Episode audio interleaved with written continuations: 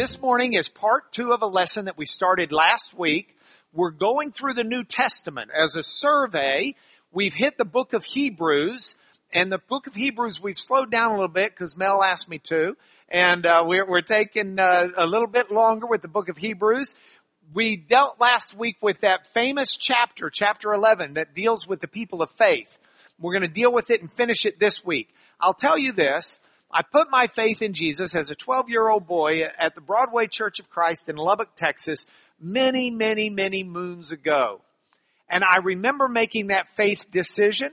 And I remember going down in front of the congregation, confessing my faith in Jesus and being baptized. It's something that I will not lose track of in my brain, God willing, until I pass into glory. It was a very special moment for me. But it was a few years later when I was in college working toward my degree in Greek in Lipscomb University in Nashville, Tennessee, when I was faced with a passage to translate out of Romans 1. The, the verses actually start in Romans 1, 16 and 17. It's kind of the theme in one sense for the book. It, you'll, you'll, some of you, it'll trigger in your brain. Paul says, for I'm not ashamed of the gospel of Jesus. It is the power of God to salvation unto all who believe. Look at this. Here it is in uh, Greek. so I hit verse 17. Now I'm going to help you a little bit with this. Don't panic because many of you are saying, well, it's Greek to me. We're going to turn it into English a little bit. We're starting at verse 17, dikaiosune. Dikaiosune means righteousness.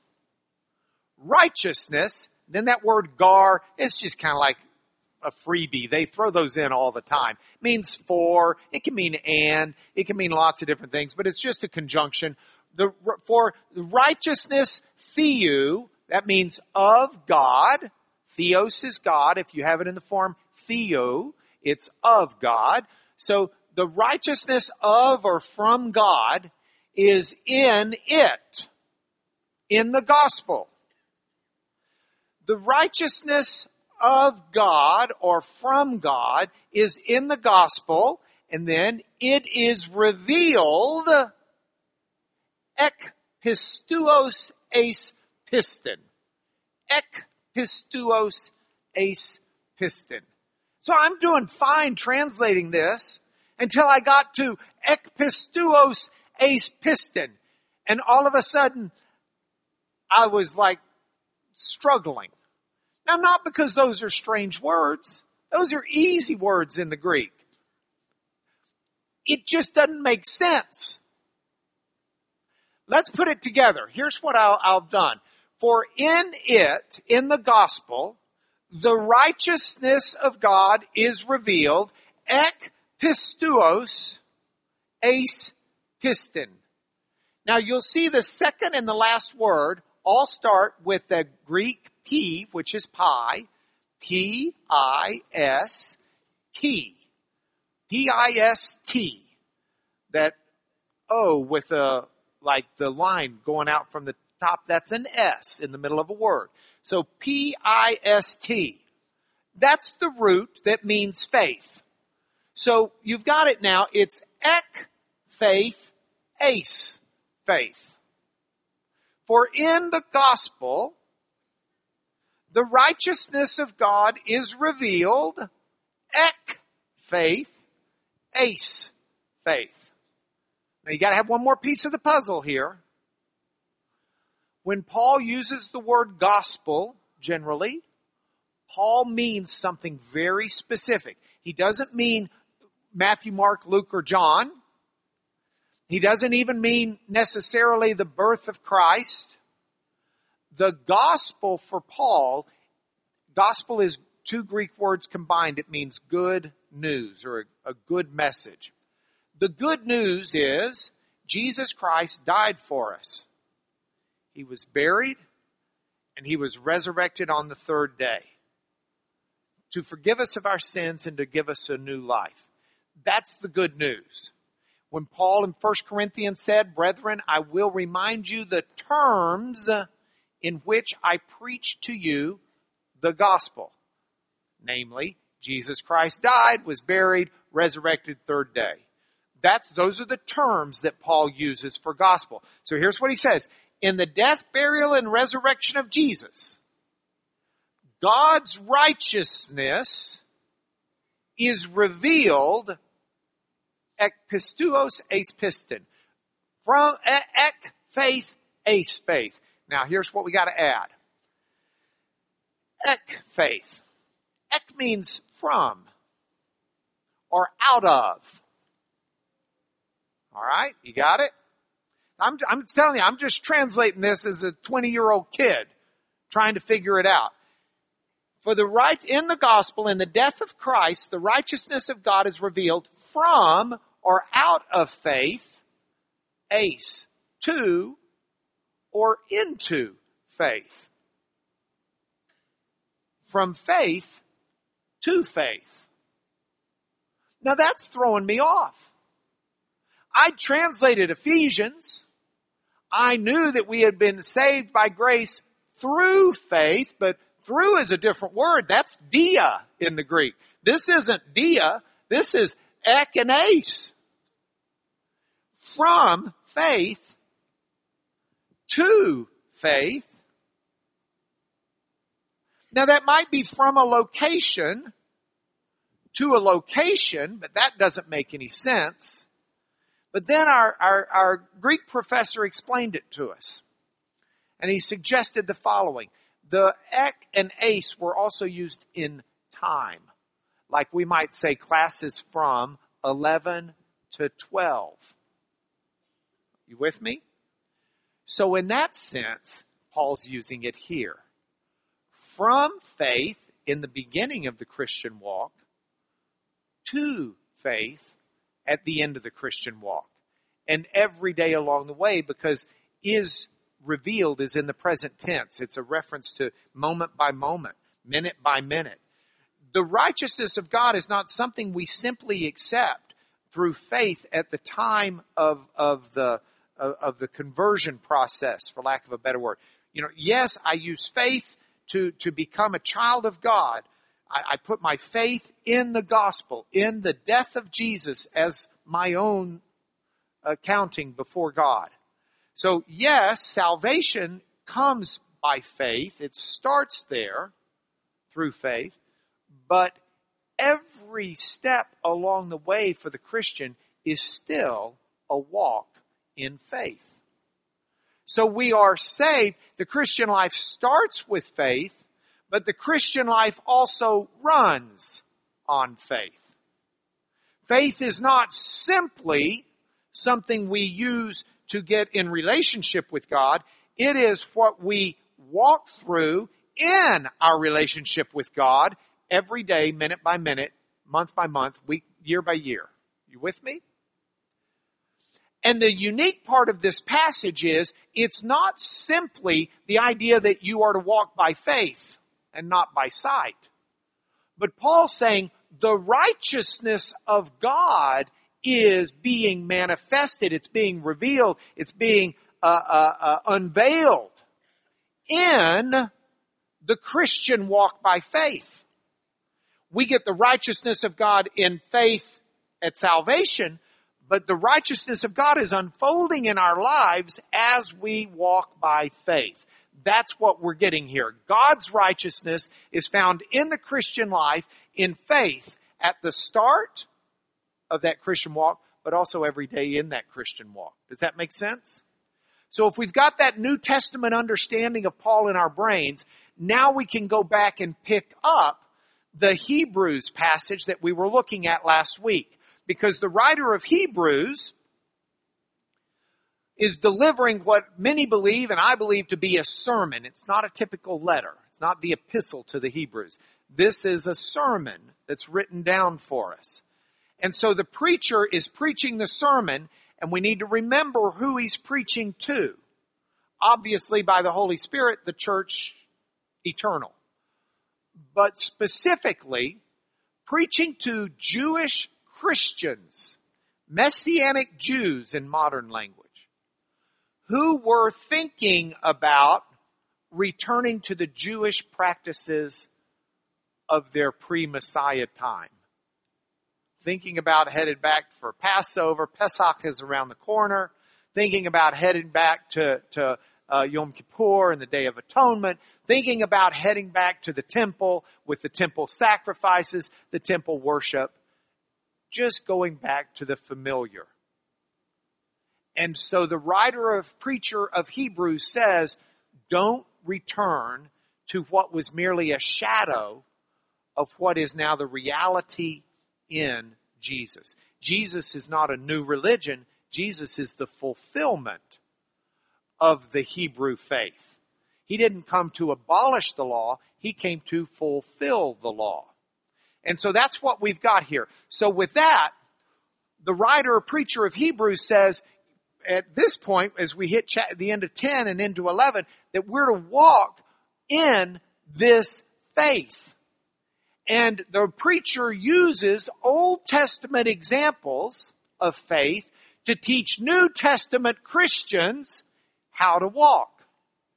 Again, Jesus doesn't throw away the Old Testament. Jesus fulfills the Old Testament. But as Paul said to Timothy, the Old Testament is inspired by God and it's profitable for teaching, for training and righteousness and, and, and all sorts of things. And so that's what we have here. So with that, let's pick up the vignettes, the little stories of faith. We've got 32 minutes to run through some of the vignettes. We're going to do them very briefly, but each one's got a message for home. These are the vignettes that the preacher put in the book of Hebrews. He starts out with the vignette of Isaac, and we can see it in uh, Hebrews chapter 11. We made it through uh, last week. We made it through uh, Abraham. So now we've got 11 verse 20. Let's see if we can. We got a little different screen situation up here for me this morning, so we'll see how well I can do this. What does automatic focus not do?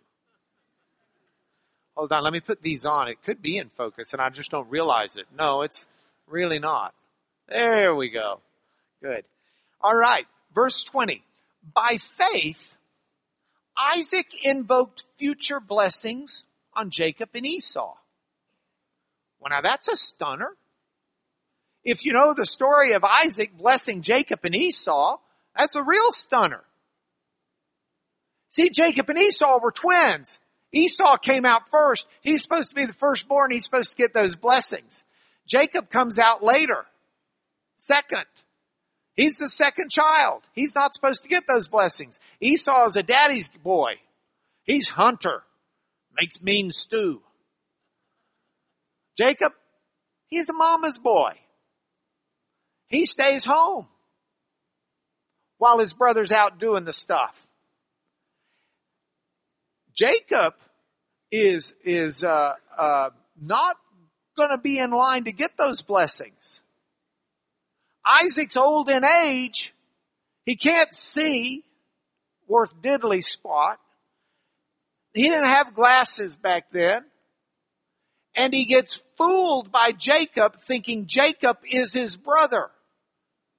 Jacob's not as hairy as Esau, but he gets some goat hair on him, comes in, and dad is tricked into giving the firstborn blessing to the secondborn son. When Esau comes in from the hunting trip, which he just went on for dad, and he finds out that uh, Esau finds out that dad's been tricked by his brother. Esau not only hates Jacob, but Esau is desperate for some kind of blessing as well. Esau had already sold his birthright for a bowl of bean stew. Must have been really good. Sold his birthright. And so now he's, Esau is, is barren in what he's got while the blessings are on Jacob. If you listen to Pastor Avery this morning, he did a Genesis in five minutes routine where he went all the way through. Jacob's the one who gets the blessings from God. Isaac would not have put the blessings on the right person on his own. But he put those blessings on Jacob. And when he realized the mistake he made, he accepted God's plan behind it. And that's the lesson of faith if we go back to the PowerPoint. The lesson of faith from that story is, I mean, the, the writer of Hebrews knows his Old Testament incredibly well. Isaac did not intentionally put the blessings on Jacob. But once those blessings went on Jacob, Isaac in faith saw that God is in control for God's purposes. And it may not always be what we planned. And it may not always be what we think is right. But the position of faith in which we walk as believers is that God is in control for God's purposes. And so when things don't turn out the way we plan, we thank God because they turned out the way He purposed. And that's what we want. So our point for home on this is simple. I need to trust. Trust is another way to translate that Greek word, pistuo, piste, which is faith. I want to trust God for His good purposes over my own. Alright, next vignette. Jacob. Jacob is the second one. And we'll read the story of Jacob in the next passage. Verse 21, if we go to the Elmo by faith. And again, that's piste in the Greek. By faith, Jacob, when dying, blessed each of the sons of Joseph, bowing in worship over the head of his staff. Quoting the Septuagint there, if you're one of these people like James Hammond, where are you, James? He's not here today. We're safe. Um, James would be looking up the Old Testament and saying, no, it says he was leaning on his bed, not on his staff. And James would be right following the Masoretic text. The writer of Hebrews is following the Greek Septuagint here. And actually it is not inconsistent. It's just a translation. You gotta understand the words a little bit. So set it aside. Don't worry about it. Get to the meat of the story. Jacob brings out the sons of Joseph and bowing in worship, he blesses each of them.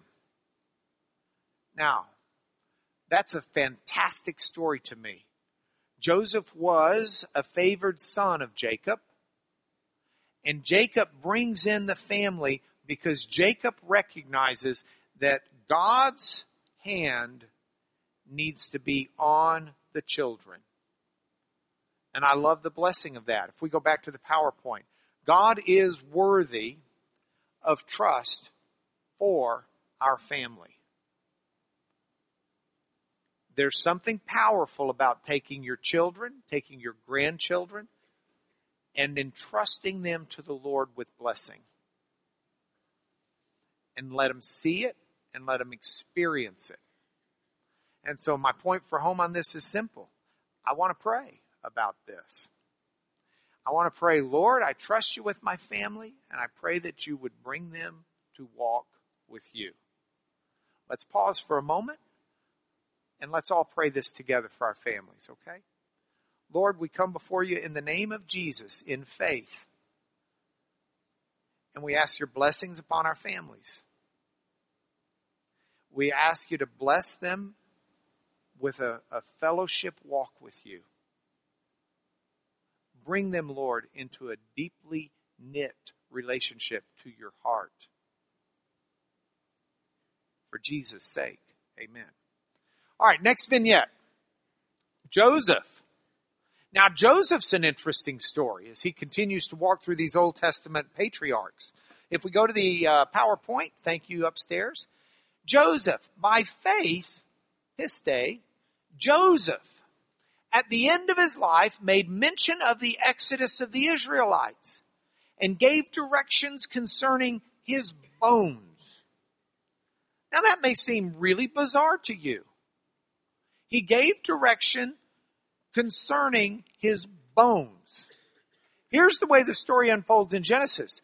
Joseph, the dreamer, the, the, the, the, the young, now old man of God who had visions and, and, and understood where God was heading and how God was working, referenced the Exodus. He told his offspring, we won't be in Egypt forever. And when you leave, you take my bones with you. You may see me as a man second to Pharaoh. You may see me as the Egyptian who's, look, when Joseph was sold into slavery, he was a young boy. His brothers didn't recognize him as a grown man. He was a young boy sold into slavery. He lived his life in Egypt, but he knew where he belonged. And I love that. Because if our eyes are on God, if we go back to the PowerPoint please, if our eyes are on God, we know where we belong. So he says, when we, when you leave, take my bones with you. I'm not an Egyptian. I'm living here doing God's work. This world is not my home. I'm just a passing through. My treasures are laid up somewhere beyond the blue.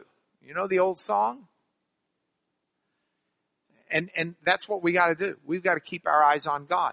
That's a sustaining faith. In that kind of faith, the righteousness of God will be revealed in our lives daily. As we recognize we're here doing mission work. We're not here because this is our home.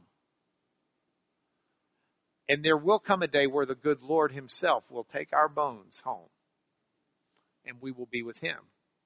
All right, next vignette. Um, oops.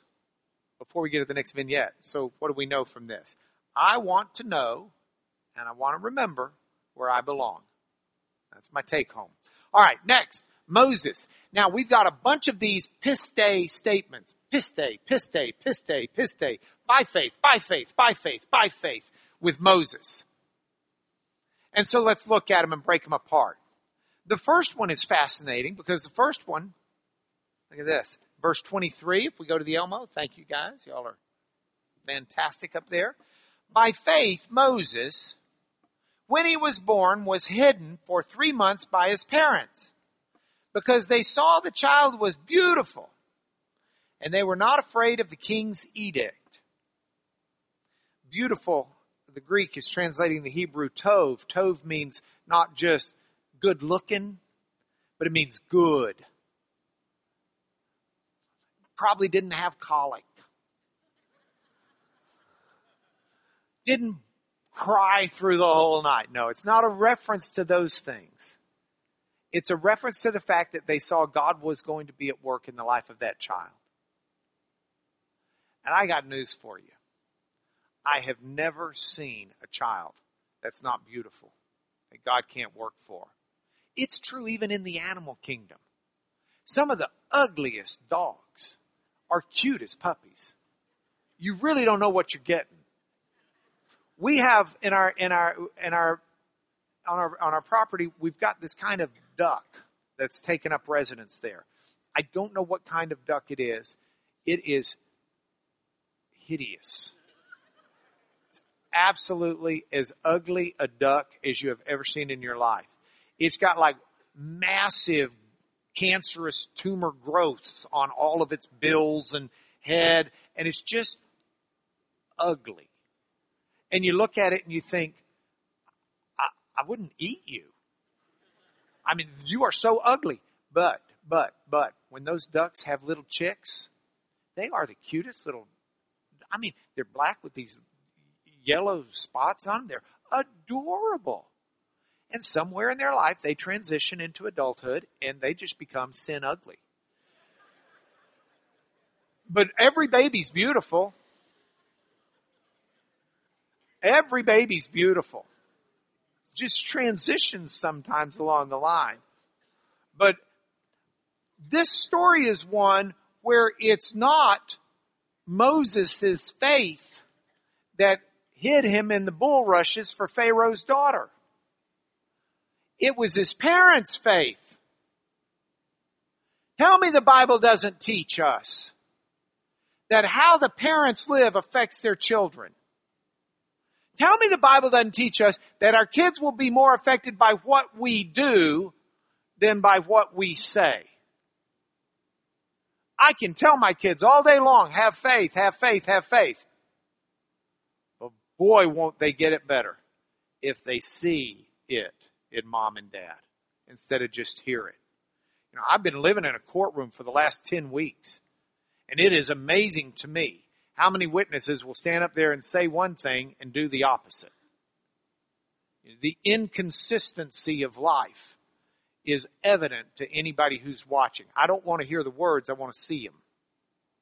And that's a fantastic story. Living by faith is taking care of your family, and you take care of your family not just by what you say, but really by what you do. And so it's a fantastic story. It gives me our next point for home. What do I want to do? I want to model God's righteousness in faith. Because the righteousness of God will be made manifest when I live by faith before my children. And I'm all for, look, you got a crisis at home. You got a crisis at home. And it's not hidden from your children. And you say, we have a crisis at home. But you say the answer to our crisis is found in the Lord, and we're going to trust Him. But it means we're going to be in prayer. We're going to, to, to do all we can do, but we're doing it in holiness and righteousness, knowing that God will walk us through this crisis. You know, God doesn't say, I'm going to spare you from the fire. He says, I'm going to be with you in the fire. And so that we model it. The next one, Moses, I, this is one of my favorite ones if we go back to the text. By faith, piste, Moses, when he was grown up, refused to be called the son of Pharaoh's daughter. Moses was Pharaoh's grandson. He refused to be called the son of Pharaoh's daughter, rather choosing rather, choosing important word, choosing rather to be mistreated with the people of God than to enjoy the fleeting pleasures of sin. He considered the reproach of Christ greater wealth than the treasures of Egypt because he was looking to the reward. Now, there's a picture here, and I want to draw the picture for you as best as we can because this is tremendous. He's got a choice here. He can be Pharaoh's grandson. Am I on screen? Yeah. He can be Pharaoh's grandson.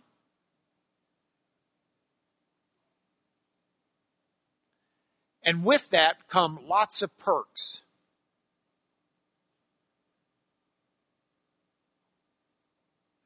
Palace life, servants, all the food you want, um, great job, Nobody bosses you around except granddad. It's pretty, pretty good deal. Pretty good gig. Okay? He's got a choice. He can be that, or he can be with the people of God and get mistreated. Now, those are his choices. Which choice is he going to make? He makes the choice out of faith. And the choice out of faith says, I'd rather be mistreated with the people of God than have the perks of being Pharaoh's grandson. That's pretty cool. Now I gotta tell you, I could have rationalized if I'd been Moses. I always try to stick myself in these positions.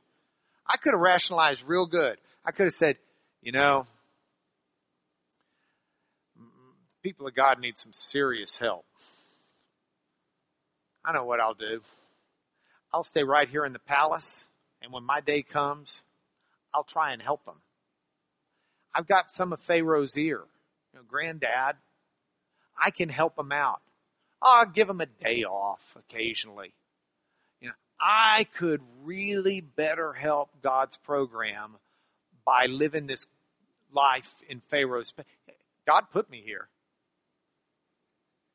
I mean, hey, he could have had me killed, but I'm here. God must want me here. But Moses was able to listen more intently than that. Look, the passage continues. It says, He considered the reproach of Christ. He considered the reproach of Christ. Now that's the ESV, English Standard Version I'm using. The approach of Christ in the Greek, Christos also means anointed. And Moses himself was anointed. So there's a question among translators of, is this directly talking about Jesus Christ, which the ESV says, or is it merely a, a, a, him speaking of himself first?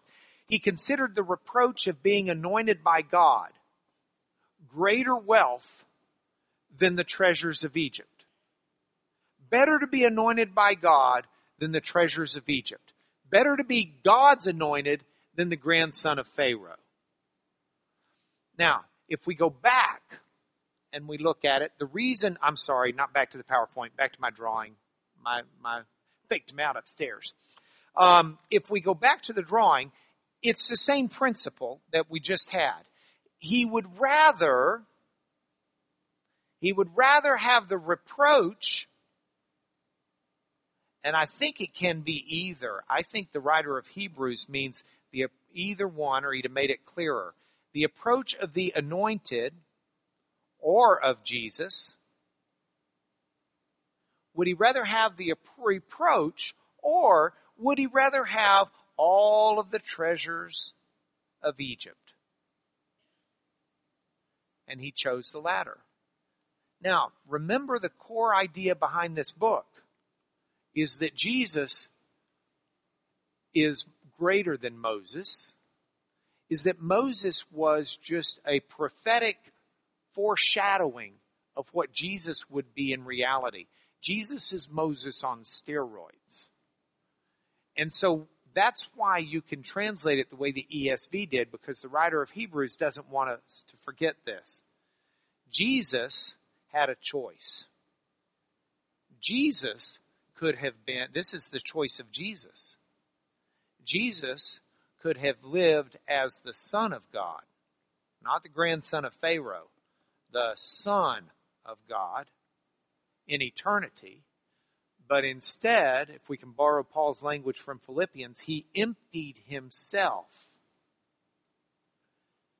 because he chose instead to be mistreated for the people of God.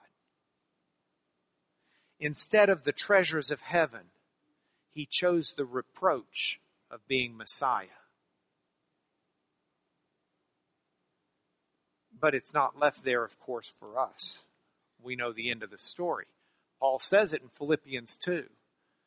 Being in the image of God, he emptied himself, taking the form of man, and being made in the likeness of people, he humbled himself to the point of death, even death on a cross. Therefore also God highly exalted him and bestowed on him the name that's above every name, that at the name of Jesus, and name in that Greek Hebrew sense doesn't mean just the label. It means your reputation, who you are, what you've done, at, at, at recognizing who Jesus is and what he's done.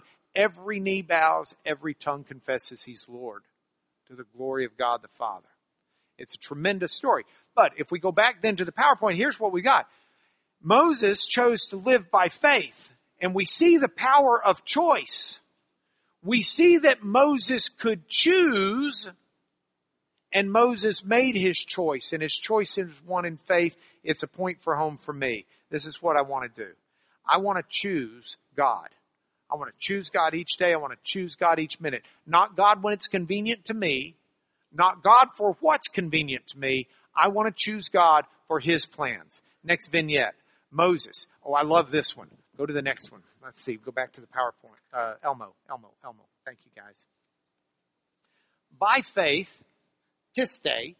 And, and again, you might be thinking, well, all of these are just all in a paragraph. No, no, no, no, no, no. The Greek sets out, it's a anaphora, is, is when you repeat the same thing over and over. I told you that last week, so I can say, look up.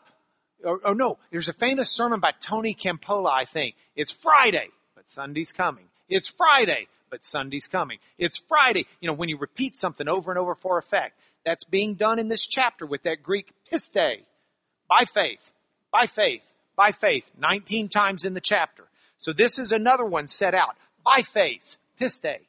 By faith, Moses left Egypt, not because he was afraid of the anger of the king, for he endured as seeing him who is invisible.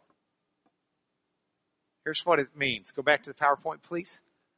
Moses, by faith, left Egypt, not because he was running from Pharaoh, but because he was running to God. Faith is running to God, not running from something. We don't run to God out of, we, we, we, we don't, our faith is not something where we're just trying to get away from the fear. It's where we're trying to get to the one who protects us from the things we, we fear. Quick vignette. Do. I want to run to God.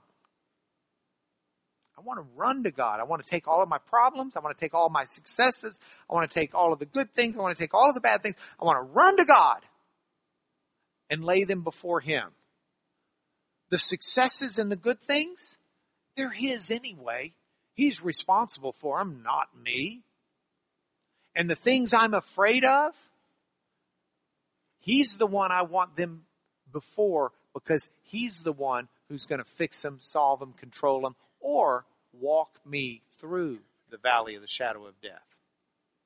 All right, next vignette.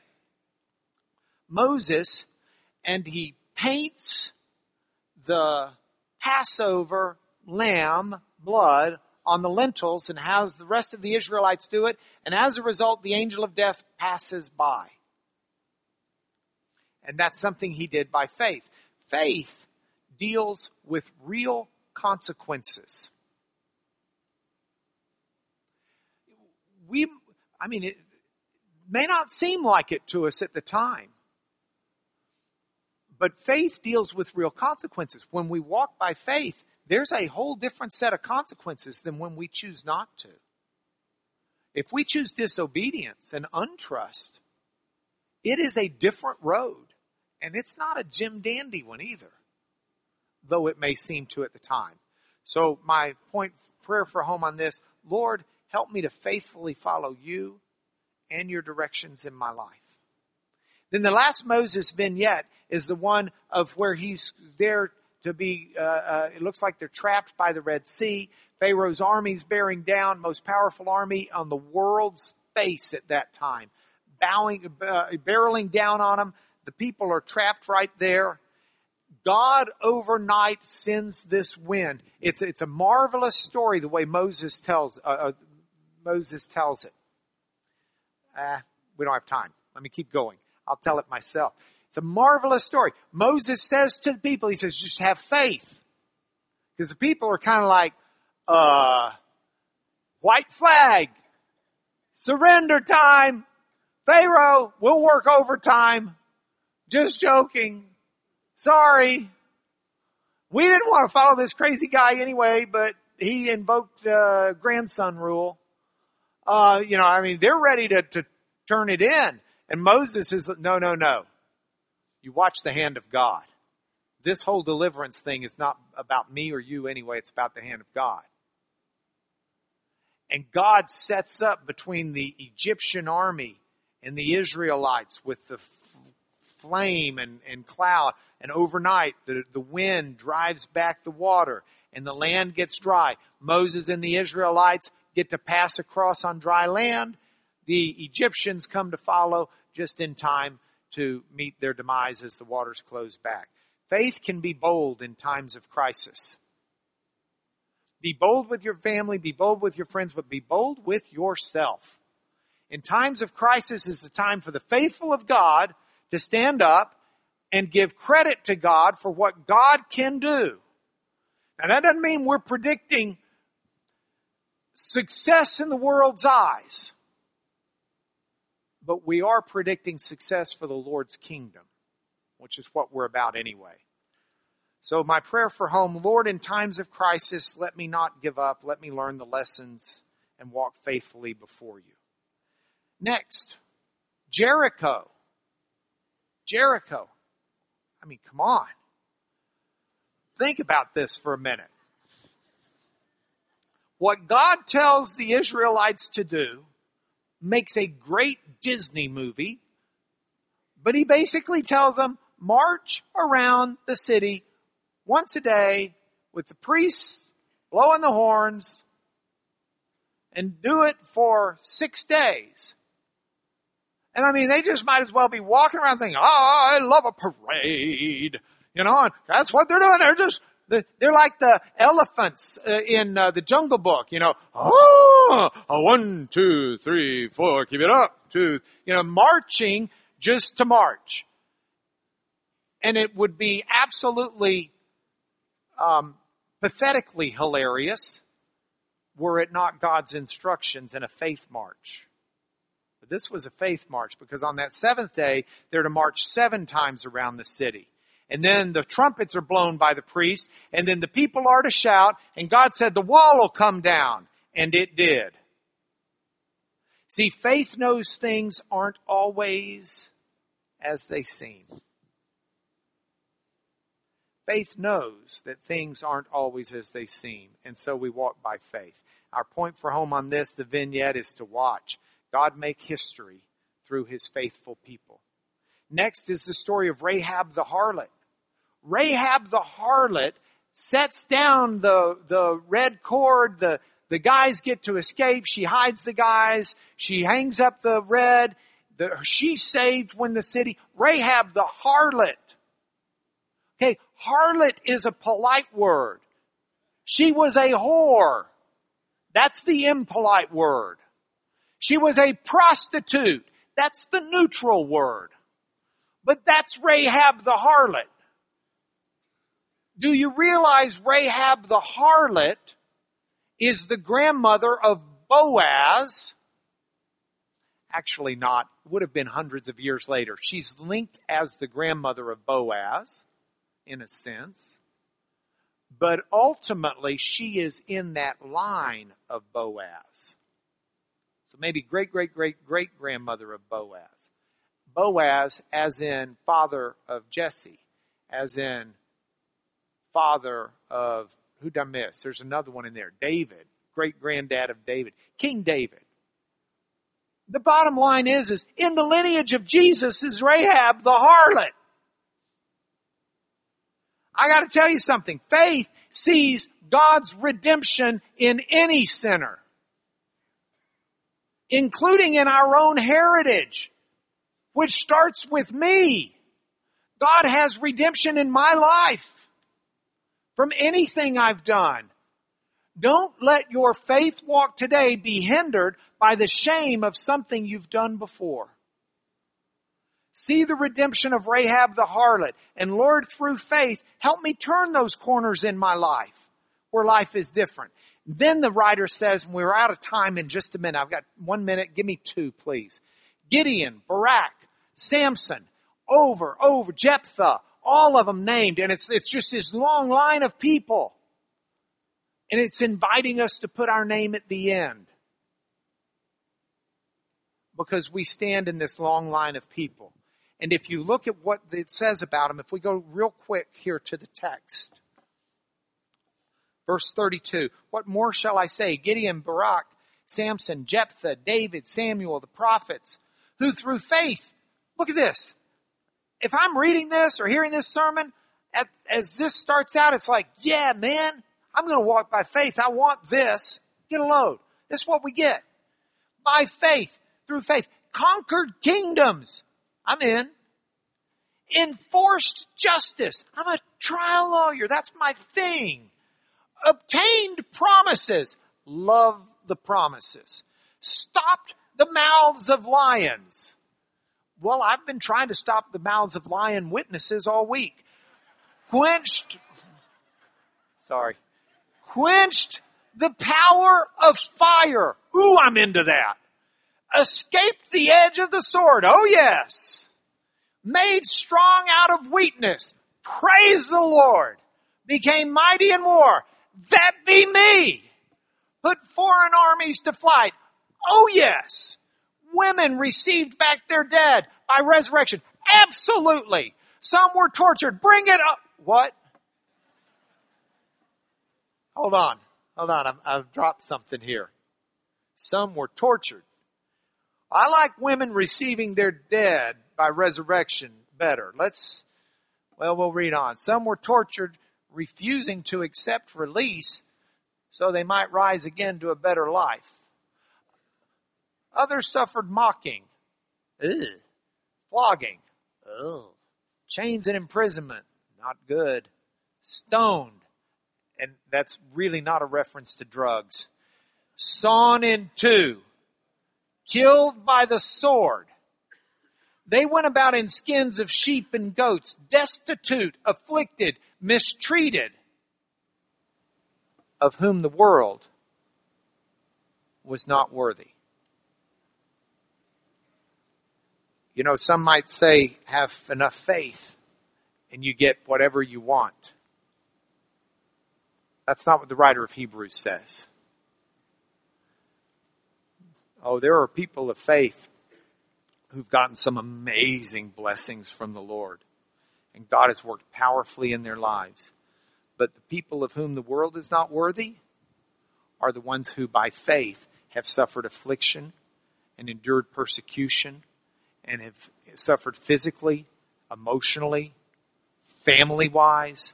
Those who have given up for the glory of God. They're the ones of whom the world is not worthy. But they're the ones who are living for something more than an immediate reward.